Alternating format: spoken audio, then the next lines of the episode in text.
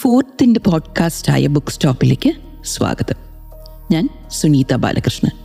രണ്ടായിരത്തി ഏഴിൽ ഇറങ്ങിയ ധോക്ക എന്ന ഹിന്ദി സിനിമ ഓർക്കുന്നുണ്ടോ? പൂജ ഭട്ട് സംവിധാനം ചെയ്ത് കീരവാണി കമ്പോസ് ചെയ്ത ഗാനങ്ങൾ യശശരീരനായ കെ കെയും ശ്രേയ ഘോഷാലും കൂടെ പാടിയ ചിത്രം. അതിന്റെ കഥ ഏതാണ്ട് ഇങ്ങനെയാണ്. ഒരു മോളിൽ ചാവേർ ബോംബർ നടത്തുന്ന ബോംബ് സ്ഫോടനത്തിനെ കുറിച്ച് അന്വേഷിക്കാൻ ചെല്ലുന്ന പോലീസ് ഉദ്യോഗസ്ഥൻ. ചാവേർ ബോംബർ തന്റെ ഭാര്യയാണെന്ന് അറിയുന്നതും ആ സംഭവം അയാളുടെ ഔദ്യോഗിക ജീവിതവും വ്യക്തി ജീവിതവും കീഴ്മേൽ മറിക്കുമ്പോൾ അയാൾ നടത്തുന്ന പുനരന്വേഷണവും പിന്നെയുള്ള അനന്തരകാര്യങ്ങളുമാണ്. ഈ കഥ ഇതിനു മുൻപ് വായിച്ചത് യസ്മീന ഖദ്ര എന്ന അൾജീരിയൻ നോവലിസ്റ്റിന്റെ ദി അറ്റാക്ക് എന്ന പുസ്തകത്തിലാണ്. ഇസ്രായേലാണ് ദി അറ്റാക്കിന്റെ പശ്ചാത്തലം. ഡോക്ടർ അമീൻ ജാഫാരി എന്ന ഇസ്രയേലി പൗരനായ അറബ് വംശജൻ മികച്ച സർജനാണ്. ഭാര്യ സിഹെം സുന്ദരിയാണ് പലസ്തീൻകാരിയാണ്. സന്തുഷ്ട ജീവിതമാണ് അവരുടേത്. അങ്ങനെയിരിക്കെ ഒരു ദിവസം സിഹം അമ്മൂമ്മയെ കാണാനായി പലസ്തീനിലേക്ക് പോകുന്നു. അന്ന് അവൾ മടങ്ങിയെത്തുമെന്ന് പ്രതീക്ഷിച്ചിരുന്നെങ്കിലും അന്ന് അവൾ വരുന്നില്ല. അന്നേ ദിവസം ടെല്ലവീവിൽ നടക്കുന്ന ഒരു ചാവേർ ആക്രമണത്തിൽ മുറിവേറ്റവരുടെ ശുശ്രൂഷയിൽ മുഴുകുന്ന ഡോക്ടർ രാത്രി വീട്ടിലെത്തുമ്പോഴാണ് സീഹം തിരിച്ചെത്തിയിട്ടില്ല എന്ന് മനസ്സിലാക്കുന്നത്. കുടുംബത്ത് പോയതല്ലേ വന്നോളും എന്ന് കരുതി സമാധാനിക്കുന്ന ഡോക്ടറെ പോലീസിൽ നിന്ന് വിളിക്കുകയും ഭാര്യ സ്ഫോടനത്തിൽ മരിച്ചു എന്ന് മാത്രമല്ല അവരായിരുന്നു അന്നത്തെ ചാവേറെന്ന് അറിയിക്കുകയും ചെയ്യുന്നു. പത്ത് കൊല്ലം പത്ത് കൊല്ലം കൊണ്ടവർ പടുത്തുയർത്തിയ അവരുടെ കുടുംബം മാത്രമല്ല അവിടെ തകർന്നു വീഴുന്നത്. ഡോക്ടർ ജാഫാരിയുടെ ജീവിത വീക്ഷണം കൂടിയാണ്. എന്തിന് സീഹം ഇങ്ങനെ ചെയ്തു എന്ന് അന്വേഷിക്കുന്നതോടൊപ്പം ജാഫാരി അലട്ടുന്നത് ഒരേയൊരു വേദനയാണ്. പത്ത് കൊല്ലം കൈകോർത്ത് കൂടെ നടന്നവളുടെ മനസ്സിലെ പുകയുന്ന അഗ്നിപർവതം എങ്ങനെയാണ് താൻ കാണാതെ പോയത്? ടെല്ലവീവ് മുതൽ ബത്ലഹേം വരെ സീഹം ഏറ്റവും ഒടുവിൽ നടത്തിയ യാത്ര ജാഫാരി പുനഃസൃഷ്ടിക്കുകയാണ്.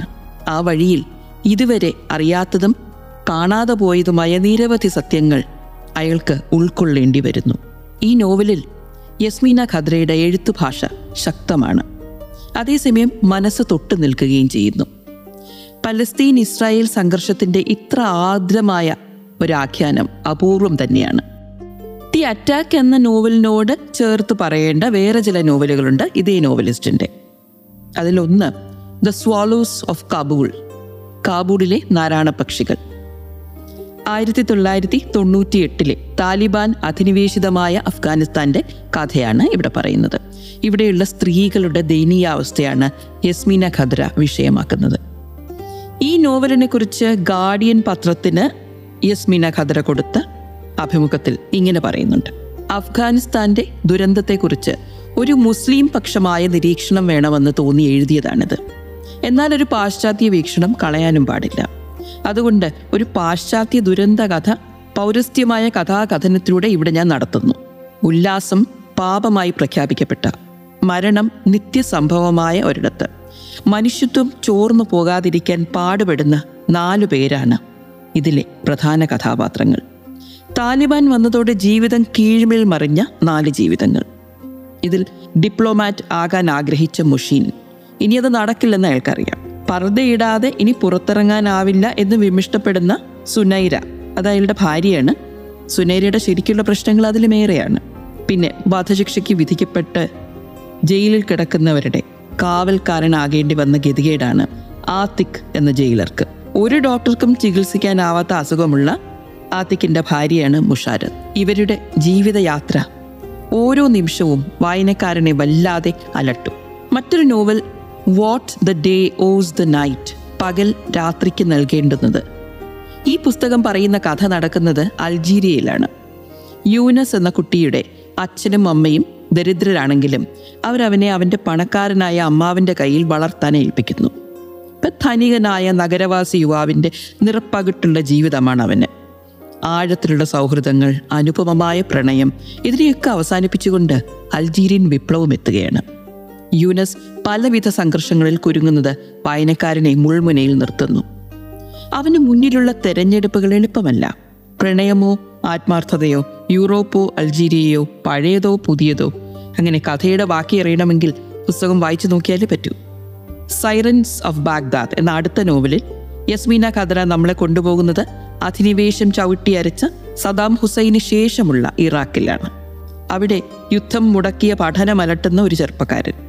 അധിനിവേശം തന്റെ ഗ്രാമത്തിൽ വിതച്ച നാശം അയാളെ ദുഃഖിതനും രോഷാകുലനുമാക്കുന്നു. ആ രോഷത്തെ ഉപയോഗിക്കാൻ ബാഗ്ദാദിൽ അവൻ കണ്ടുമുട്ടുന്ന തീവ്രവാദ സംഘങ്ങൾ ശ്രമിക്കുന്നുണ്ട്. അവന്റെ ഉള്ളിലെ നന്മയും ധർമ്മബോധവും ഇതൊക്കെ നിരസിക്കാൻ പറയുന്നുമുണ്ട് ഇതേ സമയം. അവന്റെ വിഷമവൃത്തം വായനക്കാരനെയും ധർമ്മസങ്കടത്തിലാക്കുന്നു. ഇതിനകം തന്നെ നാൽപ്പത് നോവലുകൾ രചിച്ച് അൾജീരിയയിലെ ഏറ്റവും പ്രിയപ്പെട്ടതും മികച്ചതുമായ കൃതികളുടെ രചയിതാവായി നോവലിസ്റ്റ് പേരെടുത്തിട്ടുണ്ട്. എല്ലാ നോവലുകളിലും അൾജീരിയൻ അല്ലെങ്കിൽ അറബ് ആഭ്യന്തര കലാപങ്ങളും യുദ്ധങ്ങളുമാണ് പശ്ചാത്തലം. വിഷയമോ ഇതിനിടയിൽ പെടുന്ന സാധാരണ ജനങ്ങളും. ഇത്തരം സംഘർഷങ്ങൾ അവരെ എങ്ങനെ ബാധിക്കുന്നു എന്നതും. അൾജീരിയ ആഫ്രിക്കൻ രാജ്യമാണ്. അത് എന്തിന് അറബ് സംഘർഷങ്ങൾക്കൊപ്പം പരാമർശിക്കുന്നു എന്ന് തോന്നിയോ? കാര്യമുണ്ട്. അതിന് കുറച്ച് ചരിത്രവും ഭൂമിശാസ്ത്രവും കൂടി പറയണം. ആഫ്രിക്കയുടെ വടക്ക് ഭാഗത്ത് തന്നെയാണ് അൾജീരിയ മെഡിറ്ററേനിയൻ കടൽ അതിരിടുന്ന സിംഹഭാഗവും മരുഭൂമിയായ ഒരു നാട്. ഏഷ്യയിലും ആഫ്രിക്കയിലും പത്തൊൻപത് ഇരുപത് നൂറ്റാണ്ടുകളിൽ മേഞ്ഞു നടന്നിരുന്ന സാമ്രാജ്യത്വ ശക്തികളും മറ്റും ഇവിടെയും മേഞ്ഞിട്ടുണ്ട്. പോകുന്ന പൂക്കിൽ അവർ സംഘർഷത്തിന്റെ വിത്ത് കുത്തിയിട്ടുമുണ്ട്. അൾജീരിയയുടെ ജനസംഖ്യയുടെ മുക്കാൽ ഭാഗവും അറബ് വംശജരാണ്. എന്നാൽ അമാസിഗ് എന്ന ആഫ്രിക്കൻ ഗോത്രവർഗക്കാരുടെ പിന്തുടർച്ചക്കാരാണിവർ. ഇതുകൂടാതെ വന്നുപോയ അധിനിവേശക്കാരുടെ രക്തവും ഇവരിൽ കലർന്നിട്ടുണ്ട്. ഒന്നര നൂറ്റാണ്ട് ഫ്രഞ്ച് കോളനി ആയിരുന്ന എട്ട് കൊല്ലം ഫ്രാൻസിനോട് യുദ്ധം ചെയ്ത് ആയിരത്തി തൊള്ളായിരത്തി അറുപത്തി രണ്ടിൽ സ്വാതന്ത്ര്യം കിട്ടിയ അൾജീരിയ സംസാരിക്കുന്നത് അൾജീരിയൻ അറബിക്കാണ്. ഇപ്പറഞ്ഞ അൾജീരിയയാണ് യസ്മീന ഖദ്രയുടെ മാതൃരാജ്യം. യസ്മീന ഖദ്ര എന്നാൽ പച്ച മുല്ലപ്പൂ എന്നർത്ഥം. അത് ഒരു തൂലിക നാമമാണ്. യസ്മീന ഖദ്രയുടെ ഫ്രഞ്ച് ഭാഷാ നോവലുകൾ ആദ്യമായി വായനാലോകത്ത് പ്രത്യക്ഷപ്പെട്ടപ്പോൾ ഫ്രാൻസിലെ സാഹിത്യലോകം കരുതിയത് ഇത് അറബ് ലോകത്തെ ആധികാരിക സ്ത്രീ ശബ്ദം എന്നാണ്.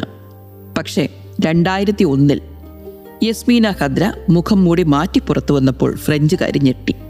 ആ പേരിന് പിന്നിൽ ഒളിച്ചിരുന്നത് മൂന്ന് പതിറ്റാണ്ട് പട്ടാള ജീവിതം പിന്നിട്ട ഒരു അൾജീരിയൻ പുരുഷൻ. പേര് മുഹമ്മദ് മുല്ലസഹല്ലോ. ഇത് മാത്രമോ അൾജീരിയൻ പട്ടാളത്തിലെ ഉന്നത ഉദ്യോഗസ്ഥനായിരുന്നു ഇദ്ദേഹം. ആയുധധാരികളായ ഇസ്ലാമിക പരിഷ്കരണവാദികൾക്കെതിരെ പട നയിച്ചതിന് ഫ്രഞ്ച് മാധ്യമങ്ങൾ രക്തക്കറ പുരണ്ട കൈകളുള്ളവനെന്ന് വിശേഷിപ്പിച്ചിരുന്ന പട്ടാളക്കാരൻ. പട്ടാള ജീവിതം ഉപേക്ഷിച്ച് ഫ്രാൻസിലേക്ക് പലായനം ചെയ്തതിന് ശേഷം മാത്രമാണ് രണ്ടായിരത്തി ഒന്നിൽ താൻ ആരാണ് എന്ന് വെളിപ്പെടുത്താൻ അദ്ദേഹം ധൈര്യപ്പെട്ടത്.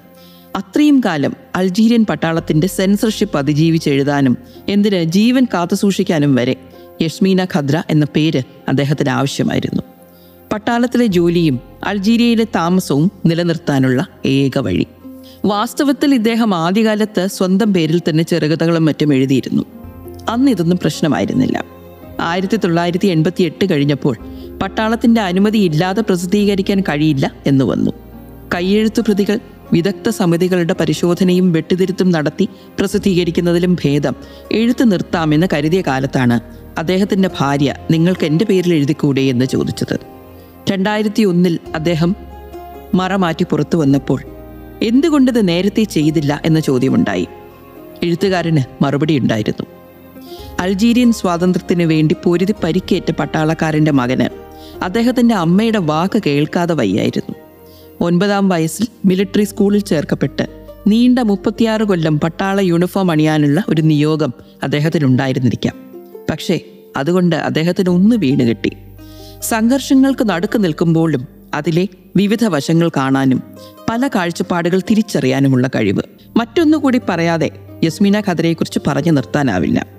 അദ്ദേഹം എഴുതിയ നാൽപ്പത് നോവലുകളിൽ ചിലത് ഡിറ്റക്റ്റീവ് നോവലുകളായിരുന്നു. അതും ലോക നിലവാരത്തിലുള്ളവ. ഡിറ്റക്റ്റീവ് ലോബ് അസിസ്റ്റന്റായ ലീനോ എന്നിവരുടെ കളിയാട്ടം തന്നെയായ മോറിറ്റ്യൂറി എന്ന പുസ്തകം തുടർന്ന് വന്ന double blank autumn of phantoms എന്നിവ എടുത്തു പറയേണ്ടവ. യസ്മീന ഖദ്രയുടെ അൾജീരിയൻ ട്രിലജി എന്ന് വിശേഷിപ്പിക്കുന്ന ഈ നോവൽ ത്രയം അൾജീരിയൻ വിപ്ലവകാലത്തെ ആധികാരികമായി അടുത്ത് നിന്നുകൊണ്ട് രേഖപ്പെടുത്തുന്നുണ്ട്.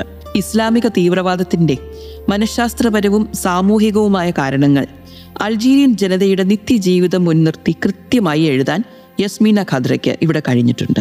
ഇതിലെ അവസാന നോവലിൽ യസ്മീന ഖദ്ര എന്ന തൂലികാനാമത്തിൽ തന്നെ എഴുതുന്ന ഒരാളായി നോവലിസ്റ്റിന്റെ പേര് വെളിപ്പെടുത്തുകയും അയാൾ സർവീസിൽ നിന്ന് പുറത്താക്കപ്പെട്ട് മരിക്കുകയും ചെയ്യുന്നുണ്ട്. യഥാർത്ഥ ജീവിതത്തിൽ യസ്മീന ഖദ്ര ഈ അവസ്ഥയിൽ നിന്ന് കഷ്ടിച്ച് രക്ഷപ്പെട്ടു എന്നേ പറയാനാവൂ. യസ്മീന ഖദ്രയുടെ മൂന്ന് പുസ്തകങ്ങൾക്ക് മലയാള പരിഭാഷ ലഭ്യമാണ്. വായിച്ചു നോക്കുമല്ലോ.